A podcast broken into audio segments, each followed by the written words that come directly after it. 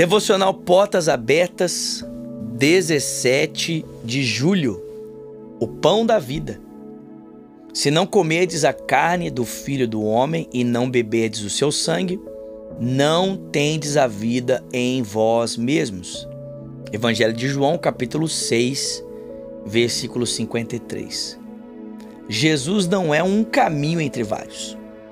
O único caminho que mostra o milagre começa dentro de você, quando você se entrega a Cristo e o toma como seu único e suficiente Salvador. Jesus não é uma opção entre tantas daquelas que você tem. Ele é a única. Todas as outras opções o levarão ao abismo, à perdição, à destruição e à morte eterna.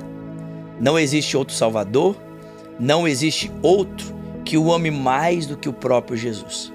Não há nenhum texto bíblico que mostre outro caminho para se chegar a Deus que não seja Jesus. Portanto, quem tem ouvidos, ouça.